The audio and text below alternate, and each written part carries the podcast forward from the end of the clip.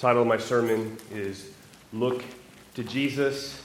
The big idea, the message of the cross is the Spirit's means of bringing about the new birth. Again, the message of the cross is the Holy Spirit's means of bringing about the new birth. Therefore, what? Preach it boldly. Preach it boldly. Do you wish to see the lost saved? Do you wish to see those who are spiritually dead given new life? Preach the cross. Preach the cross.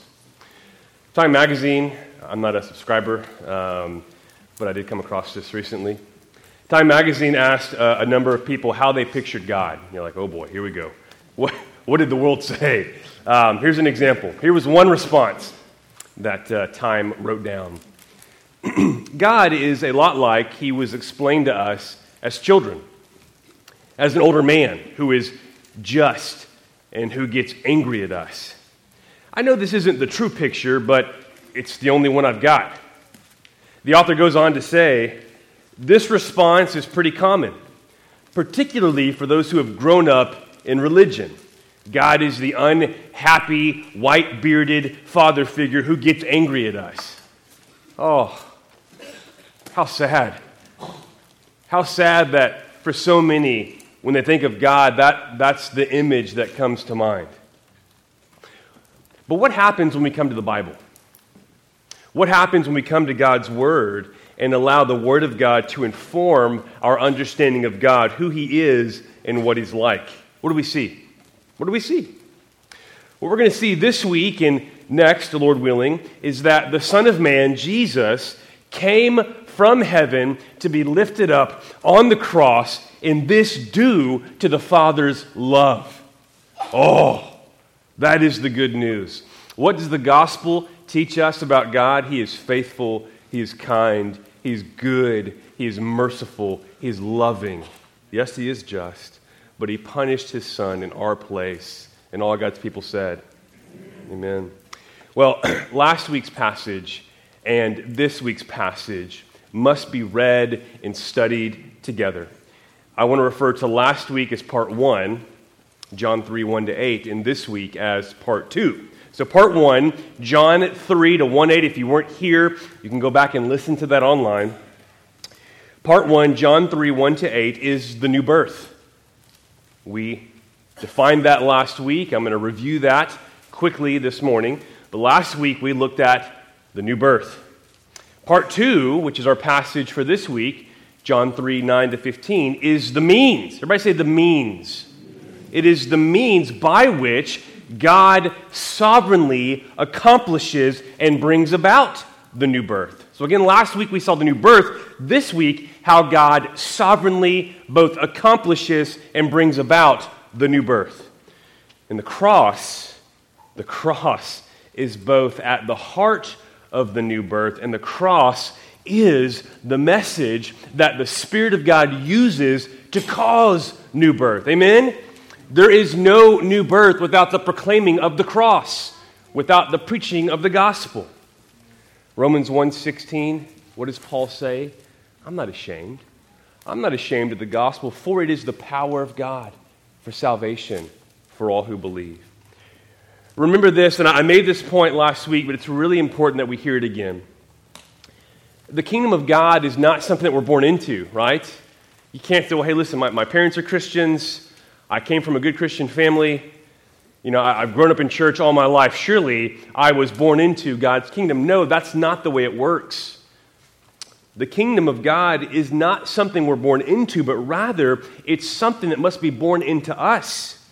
And this is the Spirit's work through the preaching of the cross. And as we saw last week, this is the Lord's doing. It's who's doing? Who does it? The Lord does it. The Lord is sovereign in salvation. I want to review what we talked about last week the three P's of the new birth. And I gave scriptural backing for each of these P's. So we talked about the three P's of the new birth. Last week we saw that the new birth is promised by God the Father, it's provided by God the Son, Jesus, and it's performed or applied by God the Holy Spirit. So the new birth is essentially triune in shape. The one true God, who is Father, Son, and Spirit, promises the new birth, provides the new birth, and performs or accomplishes the new birth. Who does it? The Lord does it. Amen? God does it. Well, I'm going to come back to our story. Let's come back to Nicodemus. What do we learn? I have two points this morning, and we're going to move quickly. Number one, we have a more detailed diagnosis. What's a diagnosis, by the way? Typically, a diagnosis, I, I, can think of two environments or contexts where you receive a diagnosis, one being the doctor's office, another being the mechanic shop, right? They're telling you essentially what's wrong. What's wrong with you, your body physically, or what's wrong with your vehicle. Neither one are fun. Both cost money, right? God in His Word tells us what's wrong with us. What do you mean there's something wrong with me? I haven't done anything. Yes, you have. We all have. We've all sinned.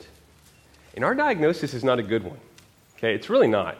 And so, what we're going to see, we, we've already seen Jesus gave us a diagnosis back in chapter 2, verses 23 to 25. Right? He knows our hearts. Our trust is not trustworthy. He knows what's in a man. But we're going to get a more detailed diagnosis. It's like when you go to the mechanic and you know something's wrong with your vehicle, and like me, I, I don't know much about cars. I can do a tune up, I can change brakes, things like that. And I'm, oh, it's got to be a, a brake problem. Well, Chris, actually, your head cracked, and uh, it's a lot more involved. It's going to be a lot more money than simple uh, brake job. Oh, man. So, again, we're going to get a more detailed diagnosis. Are you ready? You sure? This is not for the faint of heart. Leave now if you want, but don't leave. The doors are locked. You got to stay. Verses 9 to 12 Nicodemus said to him, How can these things be? He's talking about the, the new birth, what Jesus just described. What must happen for one to enter God's kingdom, to see God's kingdom? Nicodemus is saying, How can these things be? Listen to what Jesus says. Jesus answered him, Are you the teacher of Israel? And yet you do not understand these things? Truly, truly, I say to you, we speak of what we know and bear witness to what we've seen, but you do not receive our testimony. You don't understand. You don't receive our testimony. That's, that's pretty bad. And in verse 12, if I've told you earthly things and you do not believe, how can you believe if I tell you heavenly things? So, in these verses, if you were listening, Jesus provides a more in depth diagnosis of Nicodemus' problem and not just old Nick's problem, but who else's problem? Look around. It's our problem, apart from Christ. Remember what we learned, and I've already alluded to this. Again, it was a few weeks back, but remember what we learned in John 2 23 to 25. And remember what we learned about ourselves. Jesus knows what's in a man. That, again, is disarming. What do you mean he knows what's in me? He knows my heart? Yeah, he does. He knows our heart, and our hearts are what? Untrustworthy. So the plot thickens, and things are worse than they originally appeared.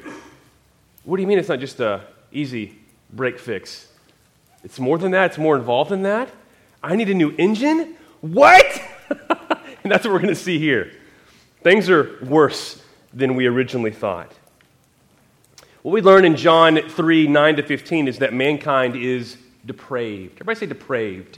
It's a theological word. Maybe you've heard it. We are depraved. What does that mean? We are spiritually dead and unable to save ourselves. If Nicodemus, a teacher of the law, didn't get it, what hope do we have? None without Christ. So Jesus continues to diagnose the sinful heart of man. And what does Jesus point out regarding Nicodemus? Three things. How many? You got to get this, folks. Listen. According to verse 10, Nicodemus lacks understanding. He lacks understanding. According to verse 11, Nicodemus refuses to receive Jesus' testimony. He lacks understanding. That's a big deal. And not only that, but he refuses he refuses to receive Jesus' testimony. And then here it is, verse 12. Wow. You ready for this? According to verse 12, he lacks faith. Oh. How important is faith? Have you been listening to John's gospel? Faith is everything. Faith in Christ. And Nicodemus lacks it. he lacks understanding. He doesn't receive Jesus' testimony, and he lacks faith. But you know what? This is the normal and natural plight of all mankind. Because of sin, we lack understanding regarding spiritual things. We refuse to receive Jesus' testimony, and we lack faith. We need what? A new birth. We need to be born from above. We need to be born from above. This is the only hope for the spiritually dead. Again, at this point in the story, we learn that Nicodemus, he lacks understanding, he lacks faith, he's in need of new life, new birth, because he's spiritually dead. And where did, and this is it, where does Jesus take him next? Jesus doesn't simply diagnose the problem and say, hey, you know what?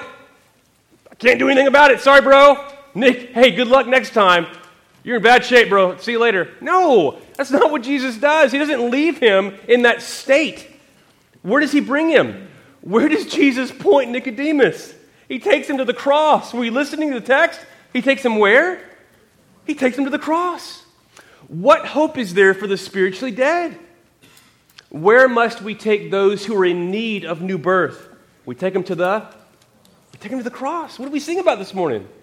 We sing about the cross. In our passage, Jesus does something incredible. He connects the new birth to the cross. He connects the new birth to the what? To the cross. I'm going to say it one more time because I really want you to get this. Jesus connects the new birth, part 1, John 3, 1 to 8, to the cross. John 3, 9 to 15. Oh, he brings these two things together, which brings us to point number two the cross proclaimed. The cross proclaimed is the Lord's awesome means of bringing about the new birth. Amen? The cross proclaimed. Do you wish to see the spiritually dead brought to new life? Then we must be armed with what? We must be found preaching the what? The cross. The cross. Listen to verses 13 to 15. No one has ascended into heaven except he who descended from heaven, the Son of Man. And is, oh, this is great. We'll get there. And as Moses lifted up the serpent in the wilderness, and maybe you're new to Christianity and the Bible, you're like, what in the world is this referring to? A snake lifted up in the, we'll get there, okay?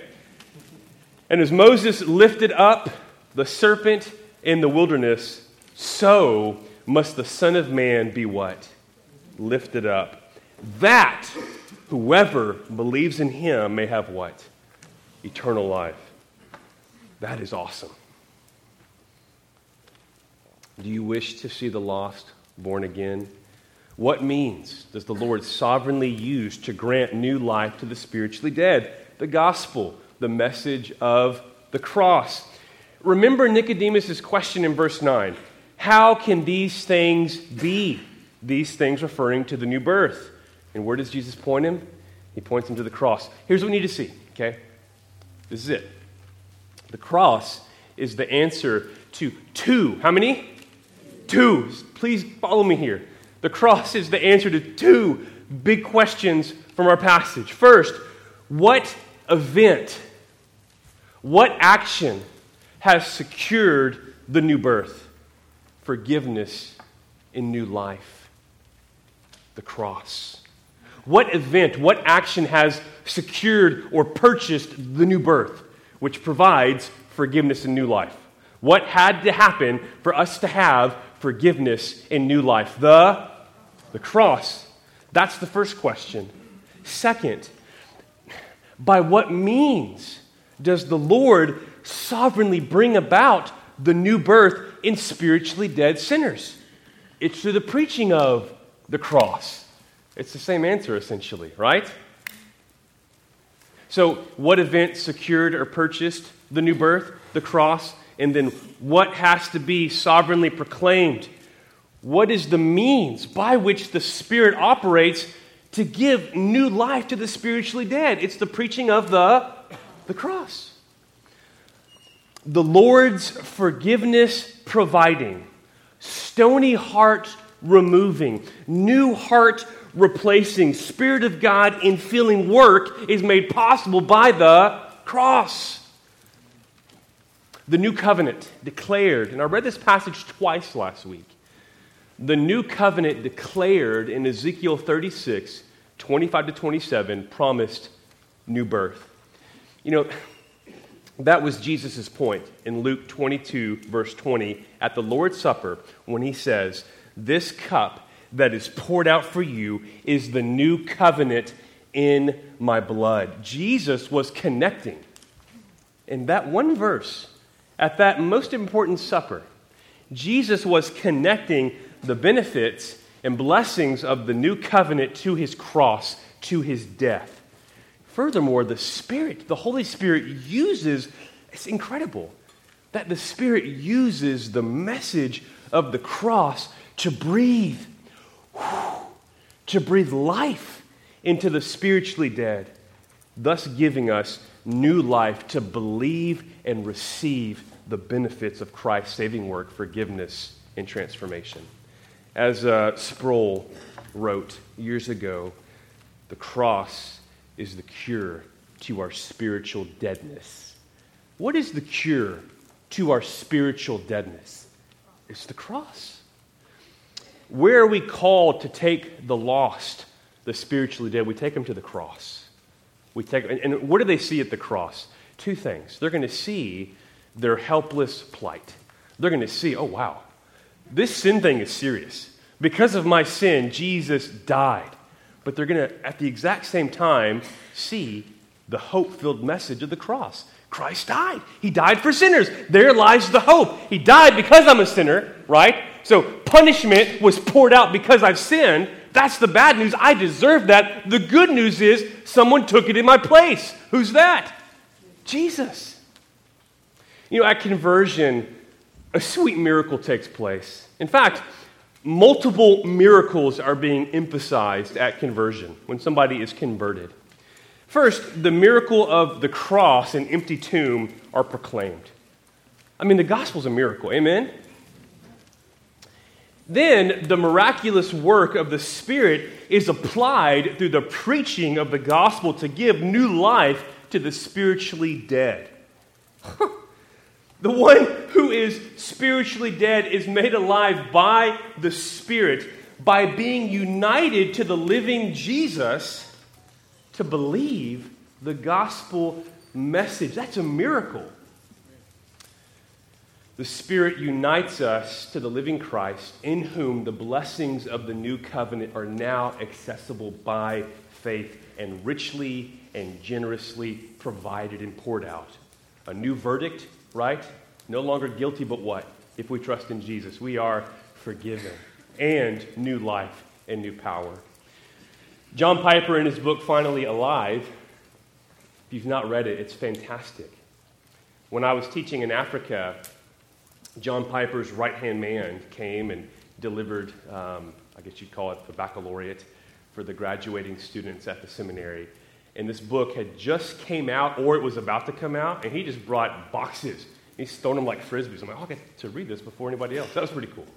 So, it's a great book, and we have how many copies left in the book nook? Two. We're going to see families just running out the back doors. Um, I'll admit this. This is a, a sin confession. When I was in grad school, I lived about an hour and a half from CBD, which was the Christian book distributor, and they would have a warehouse sale every quarter. And I would get there with friends on a cold Boston morning, about 5:30 in the morning, probably two hours before doors opened. And there might be an old grandma in front of me, but when those doors opened, I took no prisoners. I mean, I am just it's like glory days are coming back, and I am just bulldozing people to get to those books. I'm just kidding. I didn't do that, but I did run. And if they said slow down, I may not have heard them. John Piper, in his book Finally Alive, writes, but in all seriousness, grab one of those books. It's great for unpacking this doctrine, the new birth, regeneration. In his book Finally Alive, he writes, What happens in the new birth is the supernatural creation of new spiritual life and it is created through union with Jesus Christ. The Holy Spirit brings us into vital connection with Christ, who is the way, the truth, and the, the life. That is the objective reality of what happens in the new birth. And from our side, The way we experience this is that faith in Jesus is awakened in our hearts. Spiritual life and faith in Jesus come into being together. You know, when an EMT arrives on the scene of a major accident, they're trained to look for vital signs, signs of life, right? Are you familiar with this? They're looking for signs of life. Now, if there are no vital signs, if they come upon the scene and someone is outside of their vehicle and there are no vital signs, that particular EMT may start doing CPR. If or when that person's heart starts to beat again, what happens? When life enters into that person, they begin to breathe. They breathe, right? Breath is a sign of what? It's a sign of life. When your babies are born, what do you want to see? Right away. Parents, why do they spank those little naked bottoms? They need to cry so they can start doing what? Breathing. Breathing. It's inevitable, right? When, when CPR is performed and life enters back into that body, they breathe. Breath is inevitable. It's the result of physical life.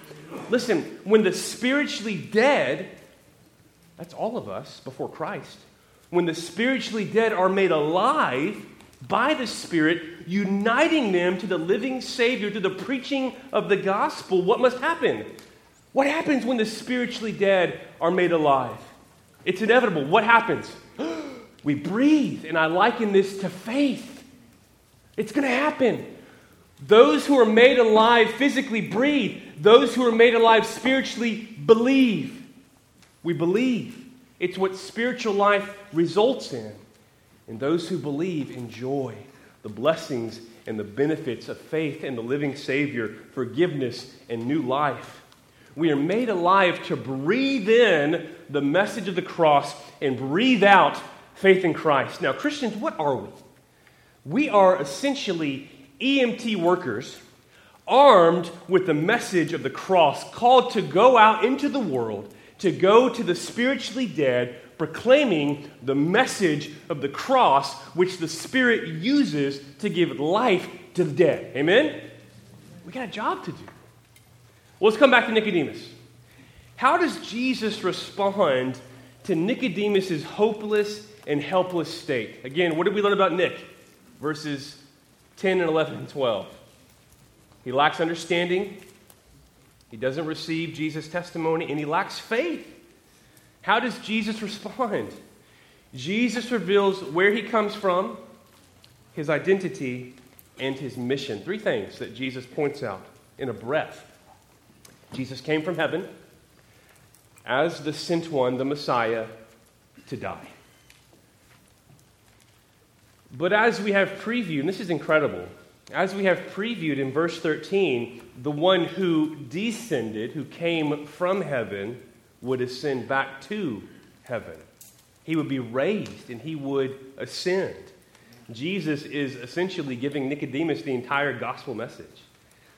What does it mean that Jesus is the Son of Man? You know, Mark, that's like his favorite title for Jesus. 14 times Jesus is described as the Son of Man. Now we're in John, it's also used in John. Where does that come from, Son of Man? Jesus is the Son of Man promised where? Daniel 7, 13 to 14. Have you read Daniel 7, 13 to 14? One like a Son of Man. Can I, can I just describe it for you? Most believed during the time of Jesus that this was an exalted messianic figure. They, they viewed it as a messianic text this is the king to come to rescue and rule over God's people. Well, the picture painted in Daniel 7 13 to 14 is of the coming king, the Messiah, being vindicated by the Father. He ascends to the Father in majesty, and he's given dominion and glory and a kingdom that all peoples, nations, and tongues might serve him. It is an incredible passage. This fits so well with our passage in John 3, where Jesus says that whoever believes in him may have what? Eternal life. What do we see in Daniel 7 13, 14 when it says that all nations and languages and peoples come and they serve him? Who is the message of the cross for? Is it, is it for one people group? No, it's for the world. It's for the nations. Amen? God's heart is for the nations. That's why we go and we're called to make disciples of all nations. And Jesus said that whoever believes may have eternal life. Jesus came for the world. But before he could be exalted, he would first have to do what? Before he was vindicated, what had before he ascended, what had to happen? He had to die, for that's why he came. And those who believe, whether Jew or Gentile, are promised eternal life.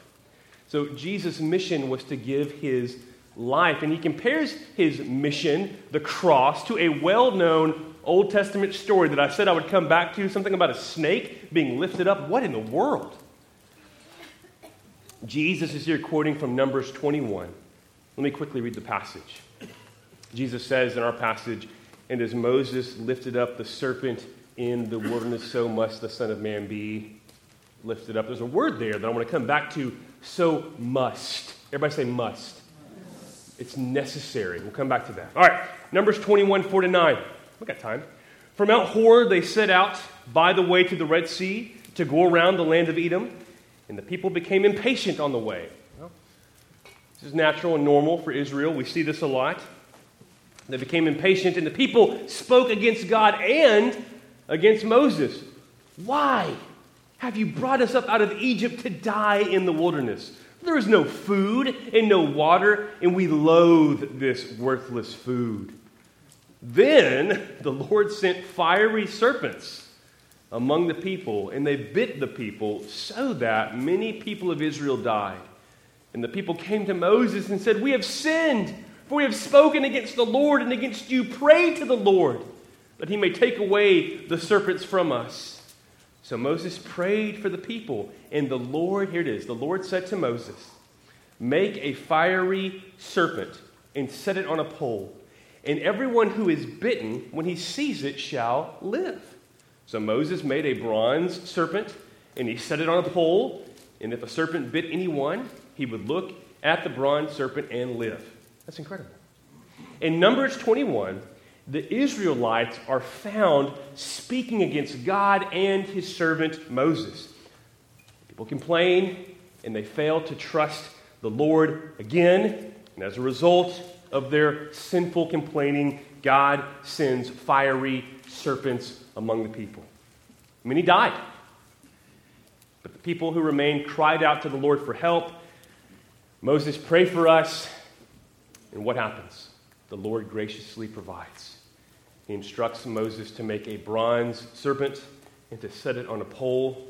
He then instructs those bitten to look at the bronze serpent. Why not silver? Why not gold?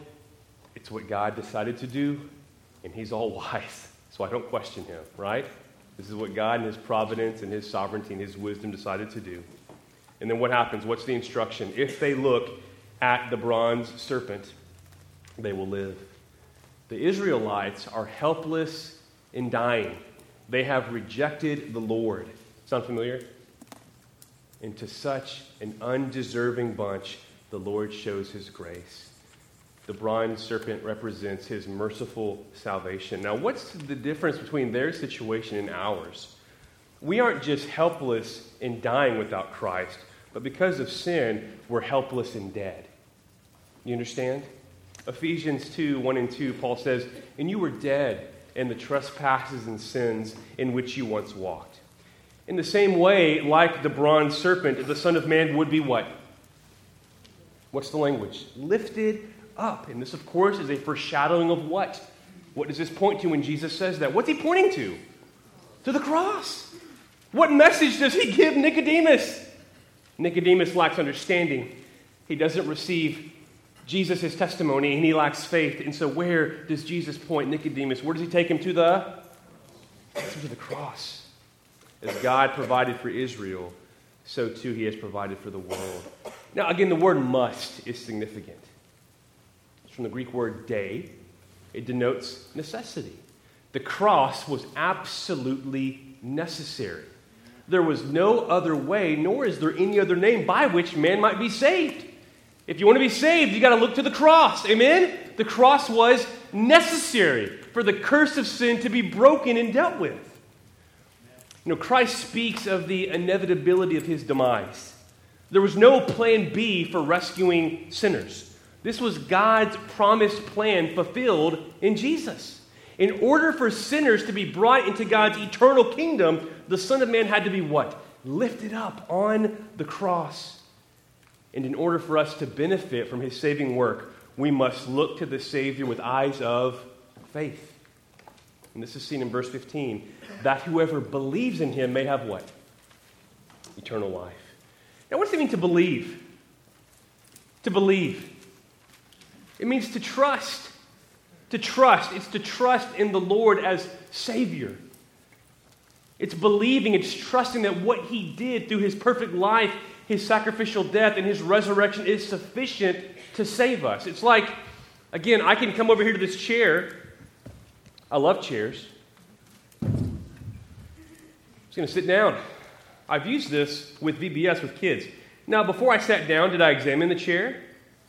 Did I look at the integrity of the chair? I trusted that it would hold me up. When we trust in Jesus for salvation, we are believing that what he did through his perfect life, sacrificial death, and glorious resurrection is enough to hold us up forever. He's sufficient. Amen? There's no one else, and there's nothing else that can save us, only Jesus and what he did. And yes, you can use that illustration. And share it with your kids. Share it with your kids. The language of eternal life found in Christ brings to light the bad news being addressed by the good news. If eternal life is found in Christ, then eternal death, hell, is the condition or plight of those who are outside of Christ. That's what's at stake here, right? That's why there should be such an urgency to go and preach the cross to the world because without Christ, where are they headed? Say it. You're not cussing in church. They're headed to hell. There's one more thing worth mentioning here. It concerns the phrase lifted up. It's actually one Greek word. It means to lift up or exalt. A double meaning is intended here. Not only was Jesus literally lifted up on the cross, but the cross is to be seen as the place where Jesus is exalted and declared king. Amen? Jesus speaks of the cross with exaltation language, reminiscent of Isaiah 52 13, which describes the Messiah. Listen, this is Isaiah 52 13, written 700 years before Jesus came onto the scene. Behold, my servant shall act wisely, he shall be high and lifted up, and shall be exalted. John wants us to see that Jesus is worthy and most glorious. John wants us to see that Jesus is worthy, that he is most glorious, which is most clearly seen at the cross.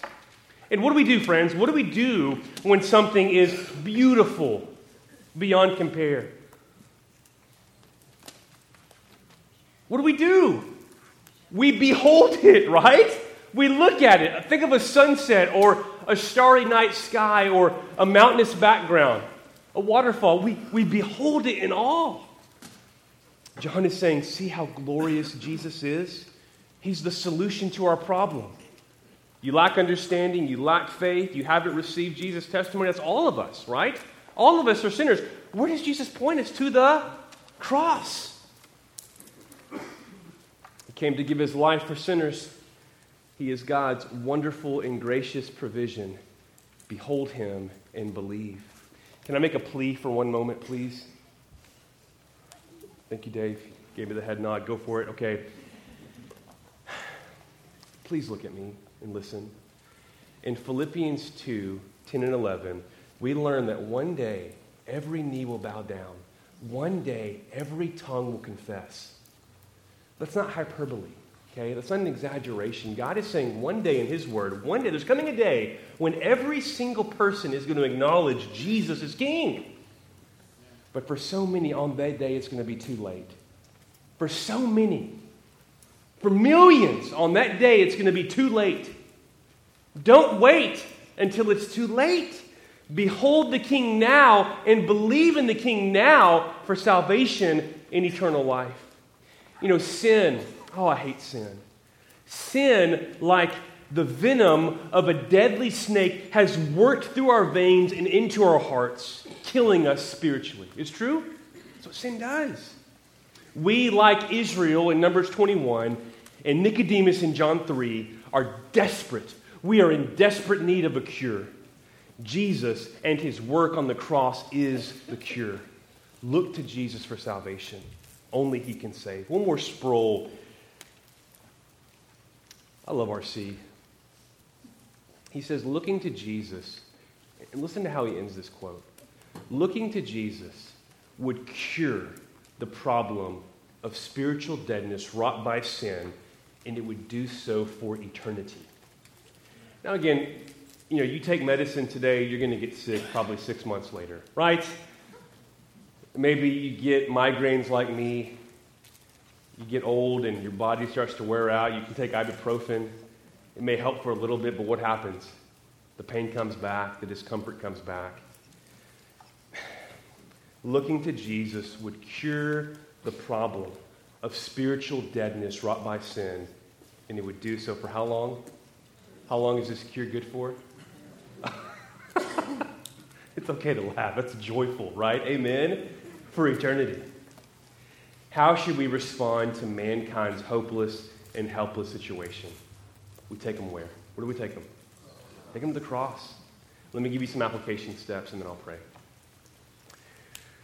If you're not a believer, if you've not trusted in Jesus, behold the Savior. Look to him who was lifted up on the cross for sinners and believe. Trust in him, just like the chair, right? Trust in him, in him alone, to hold you up, to meet your greatest need, which is what? Forgiveness of sin and a forever relationship with God. Jesus can do that. He's provided that through his life, death, and resurrection. Believe in him. Believe in him. Christians, this is for you, Christians. Behold the Savior who was lifted up and exalted, and worship him with your life in response to who he is and what he's done because he's worthy. Amen? Give him your life. If you love me, you'll what? Jesus says in John 14, 15. You'll obey my commands. Christians, if you wish, and I hope you do, if you wish to see the spiritually dead brought to new life, made alive by the Spirit, then go out proclaiming the what? The cross. The message of the cross is the means by which the Spirit of God works to bring about the new birth. Behold the Savior and believe in Him. Next, obey Him as King. And one way we do this is by proclaiming Him to others so that others may be what? Made alive and brought into God's forever kingdom. Let me ask you this, friends. What happens when someone goes from shaking their fists at God in rebellion to then worshiping Him with hands raised? When sinners are moved by God's grace from rebels to worshipers, who gets the glory? More worship means more glory to God. That should motivate our evangelism. Amen? Don't you want to see Him worshiped more? So, what should we do? Go proclaim the cross. God's gracious means whereby, through the Spirit, He brings to life the spiritually dead. Let me circle back to our illustration that we used at the beginning from Time Magazine. How has your view of God been informed by the Word of God this morning? He's gracious, He's merciful, and He's loving. Amen? Oh, this God sent his son to die for sinners. Don't you want to know this God? Don't you want to know him? And you can look to Jesus. And if you already know him, don't you want others to as well? We've talked about that. You have that friend that you just want everybody to know because they're so sweet and kind and encouraging. You can't wait to introduce others to them. Who's the friend that sticks closer than a brother? Christ. Bring them to Jesus. Point them to the cross. Church, proclaim the cross. Proclaim the cross. Proclaim the cross. Let's pray. Father, I pray that as a church set apart, saved through trusting in Jesus, that we as a church body would leave this place armed with the message of the cross. That, Father, we would think about Monday differently. That we would go into our work week with a different attitude that we'd go into our schools excited tomorrow. That we go into our neighborhoods ready to share the gospel, ready to point people to the cross. And we ask, Holy Spirit, would you regenerate? Would you give new life to the spiritually dead as we proclaim that message of life and hope? And would you, God, call many to faith in Jesus for your glory and our joy? Father, help us as a church to believe the gospel and to proclaim the gospel, for you are worthy, Jesus. And we ask these things in your name. And all God's people said,